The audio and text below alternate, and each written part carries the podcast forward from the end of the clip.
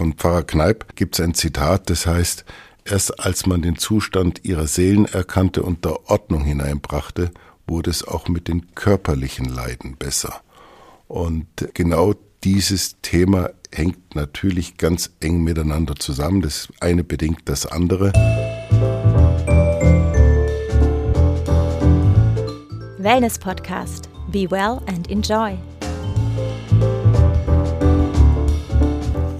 Herzlich willkommen zum Wellness Podcast. Mein Name ist Michael Altewischer und vor mir sitzt Karl Arnold Schüle, kurz vorm Aki. Wir werden uns wie immer im Gespräch duzen und Aki ist Eigentümer des Schüles Gesundheitsresorts in Oberstdorf und seit zwei Generationen, drei Generationen hier in Oberstdorf im Allgäu verwurzelt. Aki, schön, dass wir hier sein dürfen. Vielen Dank, dass ich die Gelegenheit habe, mich mit dir auszutauschen. Ich freue mich darauf. Oh, und ich mich auch. Aki, wenn wir über Wellness reden, über euch, bei euch im Hause, vor allen Dingen auch in der Historie Kneipp, dann geht es ja immer wieder um Lebensstil. Es geht immer wieder darum, Dinge für sich zu tun, basierend im Wellness auf vier Säulen, beim Kneipp auf fünf Säulen. Es geht um Ordnungstherapie, es geht auch darum, sich das des Themas anzunehmen, wie geht's mir eigentlich in meinem Kopf? Und ihr macht hier im Hause etwas, was man in der Bundesrepublik eher selten findet. Ihr habt einen Prediger im Haus. Wie muss ich mir das vorstellen? Und warum macht ihr das? Muss ich ein bisschen ausholen. Unser Haus existiert jetzt seit 1930. Mein Großvater hat es hier im Jahr 1930 mit meiner Großmutter eröffnet und er war damals, bevor er hier in die Selbstständigkeit ging, war er vorher Direktor von einem christlichen Hospiz. Ein christliches Hospiz ist ein Hotel mit einer christlichen Hausordnung. Und Anfang des 20. Jahrhunderts haben sich in Deutschland vier, fünf Hoteliers zusammengefunden und haben die Idee, die eigentlich in der Schweiz geboren war, und wo es auch schon Hotels in ähnlicher Form in der Schweiz gab, eben hier in Deutschland eingeführt. Und äh, meine Großeltern waren sehr, sehr gläubige Menschen, so dass sie letztendlich dieses Konzept hier in Oberstdorf mit einem christlichen Hospiz hier in Oberstdorf eröffnet haben. Was ist der wesentliche Unterschied zu den anderen Pensionsbetrieben damals oder der Unterschied zu den grundsätzlich allen anderen Hotels? Und der wesentliche Unterschied besteht darin, dass wir ne, den ganzheitlichen Ansatz hier tagtäglich leben, aber ihn eben ergänzen um die seelsorgerische Betreuung unserer Gäste. Das ist ein freiwilliges Angebot, das der Gast in Anspruch nehmen kann, das er aber nicht in Anspruch nehmen muss. Wir weisen an verschiedenen Stellen auf dieses Angebot hin und wir haben dieses Angebot an 365 Tagen. Das sind ausschließlich Geistliche, die der evangelischen Kirche zugehörig sind. Es hat mal einer dieser Geistlichen hat gesagt, das war das Who's Who der evangelischen Kirche, die hier letztendlich äh, unseren Gästen zur Verfügung stehen. Es sind Damen wie Herren, überwiegend Damen. Wir haben das vor wenigen Jahren begonnen, eben auch Damen dafür einzuladen. Die bleiben in der Regel zwei Wochen, meistens drei Wochen hier im Hause und stehen letztendlich den Gästen für eine Ansprache, für sich auszuschütten, sich als Kümmerer eben anzusprechen. Der Gast das heißt, hat Sie haben diese, sind dann Pastorinnen, ja. Pastore. Sie haben eine kirchliche Ausbildung, sind theologisch gebildet. Sie sind Theologen. Und äh, haben dann darüber hinaus noch eine psychiatrische Ausbildung oder ist das rein auf den Glauben ausgerichtet? beziehungsweise rein darauf, wie der katholische Priester dem äh, Menschen die Beichte abnimmt, dass ich einfach mal sprechen kann. Auf Augenhöhe. Wie muss ich mir das vorstellen? Ganz genau, das ist es. Ähm, es sind ausschließlich Theologen. Es sind verschiedene Landesbischöfe dabei. Es sind aber auch viele Pfarrer, die aus ihren Gemeinden dann hierher kommen, ja. um den Gästen zur Verfügung zu stehen. Es ist so, der Gast lebt hier in einer Anonymität die er zu Hause ja nicht genießt. Da ist er bekannt. Das ist richtig, ja. Viele Gäste sind heute nicht mehr in einer Kirche beheimatet, sind teilweise ohne Kirche aufgewachsen und viele davon haben aus verschiedenerlei Gründen äh, vielleicht die Kirche verlassen. Ja, spätestens nach der Konfirmation im evangelischen Glauben. Ja, und äh, hier hat der Gast eben die Möglichkeit, in dieser Anonymität den Weg zur Kirche zu finden, sich auszuschütten, möglicherweise aber auch einfach nur jemanden sich mitzuteilen, dass er einfach mal die Möglichkeit hat, die er vielleicht zu Hause nicht hat, sein Herz auszuschütten. Das sind Themen, die zum Beruf sind. Das sind Themen, die die Familie angehen. Das sind Themen, die möglicherweise eine, eine, einen Schicksalsschlag wie eine Krankheit treffen kann. Was das alles im Einzelnen ist, kann ich natürlich nicht sagen. Ich weiß es aus den Gesprächen mit den Seelsorgern, dass es sich um diese Themen überwiegend dreht. Und der, die, die Möglichkeit hier ist eben entweder an, in bestimmten Räumlichkeiten dieses Gespräch zu suchen oder ganz zwanglos beim wunderschönen Spaziergang hier in der herrlichen Oberstdorfer Natur. Das heißt, du bist zwar Hotelier, du bist Gastgeber, ihr, eure Familie seid Gastgeber, aber die Gespräche führt der Theologe mit dem interessierten Gast, der interessierten Gästin und die Inhalte der Gespräche beziehungsweise die Personen, zu denen sie zugeordnet werden können, bleibt in der Schweigepflicht des Theologen. Ganz genau so ist es. Die Kontaktaufnahme erfolgt auch ohne unser Zutun. Wenn jemand sagt, ich möchte jetzt mit dem oder derjenigen äh, Seelsorger und Seelsorger Kontakt aufnehmen, können wir den Kontakt herstellen. In aller Regel ist es so, dass das dann letztendlich ein Binnenverhältnis zwischen Gast und Seelsorger stattfindet. Wie intensiv das ist, können wir gar nicht ermessen, wissen wir nicht. Uns ist es auch letztendlich nicht entscheidend, für uns ist nicht entscheidend, wird das stärker oder weniger stark in Anspruch genommen. Wir bieten das aus Überzeugung an. Und äh, das ist ein Baustein äh, von vielen. Das ist eins unserer letztendlichen USBs, die wir aus Überzeugung unseren Gästen anbieten. Das hat mit Tradition zu tun, das hat aber in erster Linie mit Glauben zu tun. Und wir halten das nicht nach. Wir haben Gäste, die seit vielen Jahren zu uns kommen, die sehr wohl dieses Angebot sehr, sehr schätzen und vielleicht nicht kommen würden, wenn wir dieses Angebot nicht mehr vorhalten. Wir haben aber auch einen nicht unerheblichen Teil von Gästen, die das zur Kenntnis nehmen, aber davon überhaupt keinen Gebrauch machen. Das wäre meine Frage. Wie komme ich dazu oder wie komme ich an die Information, dass das bei euch stattfindet? auf der einen Seite und wie komme ich mit dem Theologen in Kontakt? Jetzt weiß ich, dass ihr hier jeden Tag, 365 Tage im Jahr, eine Andacht haltet zur Vesperzeit. Und ich dann freiwillig dazukommen kann oder aber auch sagen kann, ich bin jetzt den gesamten Aufenthalt nicht einmal da unten gewesen, ich habe auch kein Interesse daran. Das heißt, das wird nicht nachgehalten und wenn ich Lust dazu habe, dann kann ich mich da abends dazusetzen könnte mich aber wahrscheinlich auch genauso tagsüber allein in den Raum setzen, wenn ich sage, ich brauche jetzt mal einen stillen Ort, an dem ich mal für mich zur Besinnung kommen kann. Ich habe auch schon mit einer Frau über das Thema Detox gesprochen, mentales Entgiften für den Kopf. Ich halte das für gut und ich halte das für richtig, dass ihr diesen Weg geht. Wie muss ich das denn äh, mir vorstellen, wenn wir, wenn wir über die abendliche Andacht sprechen? Was passiert da? Was passiert da? Es ist also eine abendliche Besinnung weil Andacht wird gerade in der katholischen Kirche anders gebraucht. Es ist eine abendliche Besinnung, die findet. Danke für die Korrektur, ja. Die hängt von der Sommer- und Winterzeit ein bisschen ab. Wir haben sie üblicherweise beginnt sie um 20.30 Uhr, geht bis 21 Uhr. Und es gibt dafür keine feste Liturgie. Das hängt ganz entscheidend davon ab, wie der jeweilige Seelsorger oder Seelsorgerin letztendlich sich vorbereitet hat mit welcher Liturgie er meint, die Gäste hier am einfachsten, am besten, am zielführendsten erreichen zu können. Maximal, maximal eine halbe Stunde, weil danach ist es dann wirklich so, dass es dann einfach zu lang, nach einem langen Tag mit vielen Eindrücken, mit viel Erlebten, ist es dann eher nicht mehr zuträglich.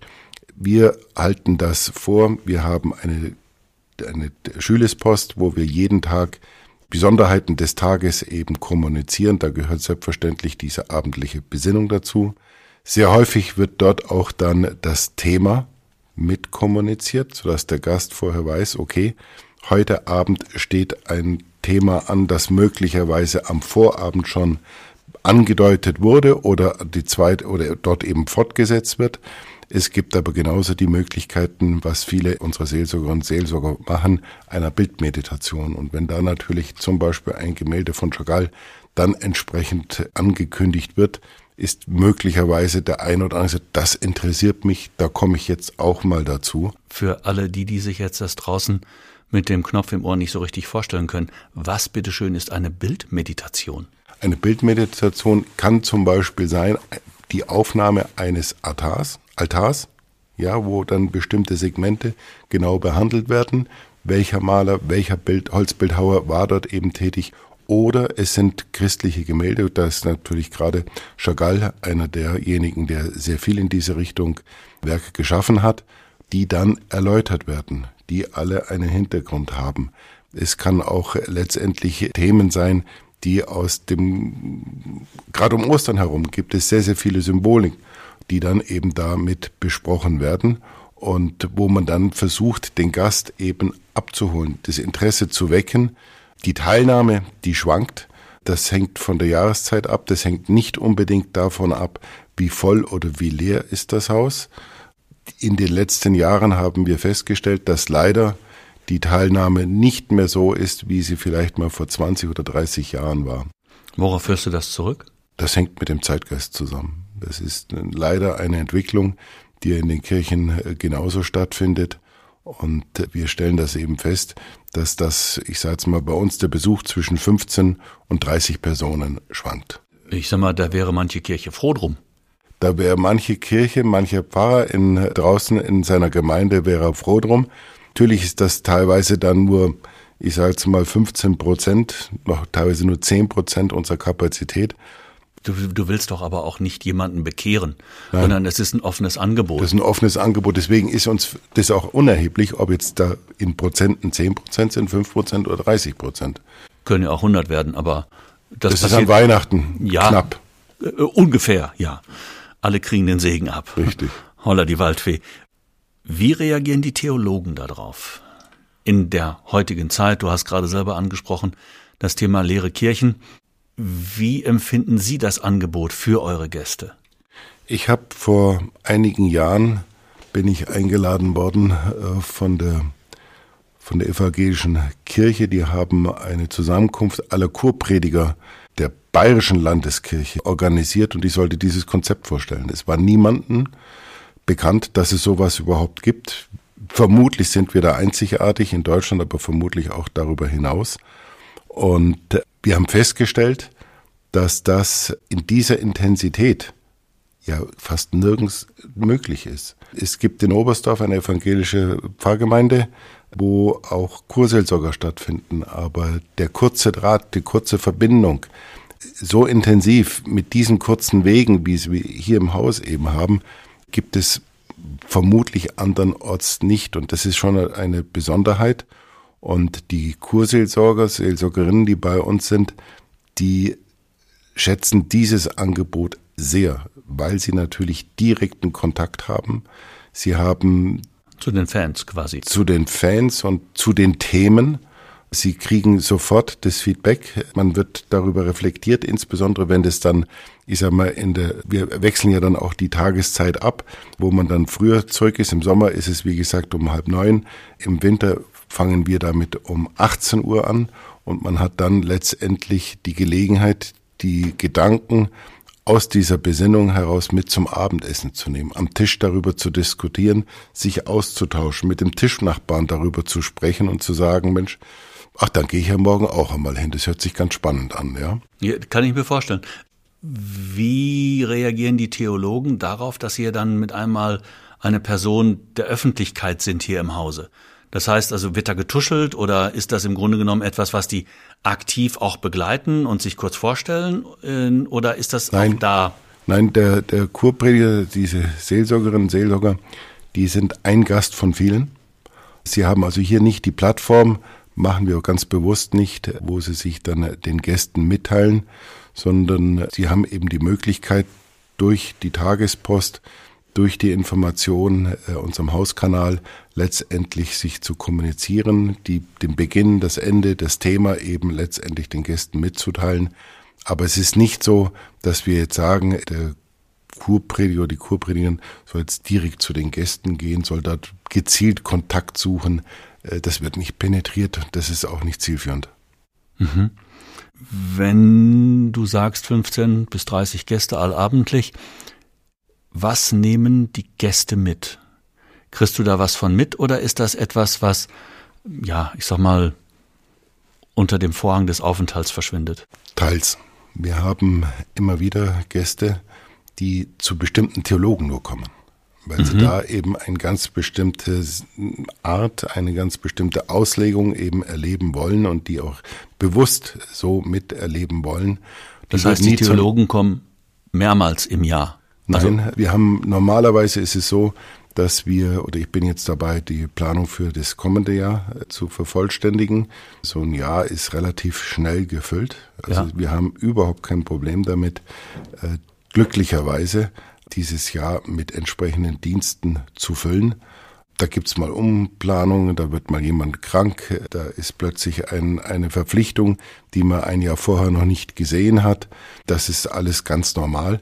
Aber wir haben da überhaupt kein Problem, dass, dass die, die, die Dienste als solches für ein Jahr abzudecken. Wir könnten auch zwei Jahre schon planen, aber dann wird es zu lang. Also tatsächlich ist es so, dass man einmal im Jahr zu uns oder viele von den Kurpredigern einmal im Jahr zu uns kommen, zu unterschiedlichen Jahreszeiten.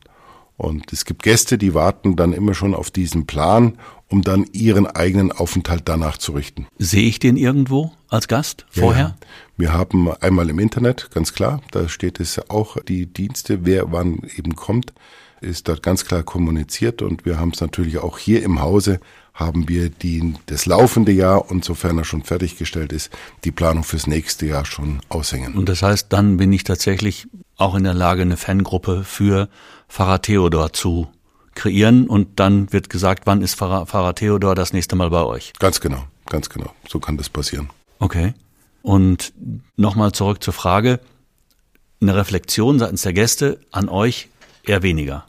Eher weniger, weil das ja letztendlich dann schon Themen sind. Wenn ein Gast diesen Bereich, die Gespräche bewusst sucht, dann gibt es in aller Regel einen gezielten Bedarf, warum er das sucht. Und das hat natürlich bei uns nichts verloren. Das hat uns nicht zu interessieren. Richtig. Was ja. für uns wichtig ist, dass dieses Angebot als solches wertgeschätzt wird. Das ist, wenn es auch, auch, vielleicht wichtig, ja. weniger Gäste sind, aber denen letztendlich wirklich damit geholfen wird. Es ist für uns, wie schon gesagt, ein, ein Selbstverständnis. Das ist letztendlich eins, ein ganz wesentlicher Bestandteil, um die, den ganzheitlichen Ansatz, den wir hier im Hause haben, letztendlich auch umsetzen können. Von Pfarrer Kneip, äh, der für unser Haus ganz, ganz wichtig ist, gibt es ein Zitat, das heißt, erst als man den Zustand ihrer Seelen erkannte und der Ordnung hineinbrachte, wurde es auch mit den körperlichen Leiden besser. Und genau dieses Thema hängt natürlich ganz eng miteinander zusammen. Das eine bedingt das andere. Und das ist eben das, was für uns hier im Hause sicherlich einer der wesentlichen Unterschiede zu vielen anderen Häusern eben darstellt.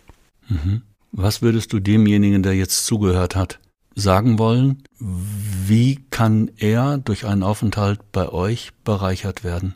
In vielen Fällen ist es so, dass hier wirklich Seelentherapie stattfinden kann. Seelentherapie. Also für Trauer, für, für Trauer, das ist für Menschen, die ihren Partner verloren haben, richtig. in welcher Form auch immer, sei es die Trennung oder und das ist in vielen Fällen geht es ja über die Zeit hier im Hause hinaus. Deswegen ist es ja auch so, viele Gäste haben eben nur drei, vier, fünf Tage Zeit. Da ist es dann sehr schwer, eine Bindung aufzubauen. Wenn ein Gast eine Woche, zehn Tage da ist und bekommt jetzt gerade den Wechsel eines Kurpredigers eben mit, dann muss man sich da neu hineinhören und muss da auch erst wieder ein Stück weit Vertrauen schaffen und Vertrauen finden. Und sehr oft, sehr oft ist es so, dass eben dann dieses Vertrauen eben auch tatsächlich entsteht, aber eben über die Zeit hier im Hause hinaus. Da ja. tauscht man sich die Telefonnummern aus, da tauscht man die Adressen untereinander aus, die E-Mail-Adressen sodass dann letztendlich auch später noch eine private Beziehung private Beziehung. Und ja. wir haben in vielen Fällen haben wir, das ist das durch, durch Gäste eben bekundet, dass hier, äh, ich sag mal, Gäste den Weg wieder zurück zum Glauben gefunden haben. Und in vielen Fällen eben letztendlich hier auch die notwendige Unterstützung gefunden haben, die sie sonst offenbar nicht hätten sie vielleicht woanders finden können, haben sie aber nicht, dass letztendlich hier diesem seelsorgischen Angebot zu danken ist. Und ähm, was, was mir jetzt so äh, einfällt, während du sprichst, ist das Wort Kurprediger ist eigentlich für die Leistung, die diese Menschen erbringen, für andere Menschen, eher irreführend. Ist es. Ist irreführend, hängt damit zusammen, dass wir letztendlich in den, meine Eltern, Großeltern in den 50er Jahren begonnen haben, die Kneipkur hier in Oberstdorf einzuführen, um dann auch letztendlich, mein Großvater hat diese abendlichen Besinnungen selber gehalten, und es wurde dann in den 50er und 60er Jahren, ist, ist man dazu übergegangen, eben Profis anzusprechen. Die waren dann anfangs nur zeitweise da und es hat sich dann im Laufe der Jahre entwickelt, dass das ein ganzjähriges Angebot war. Und dem fühlen wir uns nach wie vor verpflichtet und äh, wollen das auch im Blick nach vorne eben so fortführen. Wir haben einen eigenen Raum, den Raum der Stille, wie eben auch, der auch dafür dasteht, dass Gäste eben einfach mal ein künstlerisch gestaltetes Kreuz einfach anschauen können, meditieren können, in sich gehen können. Wir haben eine große Lutherbibel dort ausliegen, wo der Gast sagen kann, es liegt zwar in jedem Zimmer eine Bibel aus, aber da kann ich mich jetzt einfach mal zurückziehen und konzentriere mich wirklich nur auf das Kreuz, nur auf diese große Bibel. Und das Ganze, ohne dass es hier im Haus eigentlich breitgetreten wird. Das, ist in, das geschieht in der Anonymität, so ja. es gewünscht wird, nach dem Motto, alles kann und nichts muss sein. Das ist ein schönes Schlusswort. Agi, eine persönliche Frage noch. Was bedeutet Besinnung für dich? Besinnung heißt Achtsamkeit üben, heißt sich zu konzentrieren, zu fokussieren auf das Wesentliche, auf bestimmte Grundwerte. Jeder Mensch meine ich, hat einen eigenen Kompass. Und äh, nicht jeder Kompass, bei den Menschen zumindest, ist nach Norden ausgerichtet. Man muss aber letztendlich für sich selber auf seinen, auf sich selber besinnen, zu sagen, ob es der Beruf ist, ob es die Familie ist, ob es das Hobby sind, einfach mal darauf zu besinnen, zu konzentrieren und zu sagen, das ein oder andere möchte ich einfach mal angehen wer kann mich denn dabei unterstützen, wo kann ich mir Rat holen von einem neutralen Person. Und das hängt alles damit zusammen, das ist für mich Teil der Besinnung. Danke für das Gespräch. Danke dir.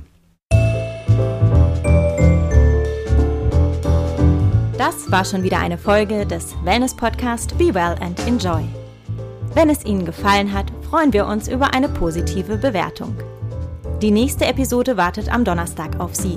Abonnieren Sie doch einfach unseren Podcast und verpassen Sie so keine Folge mehr.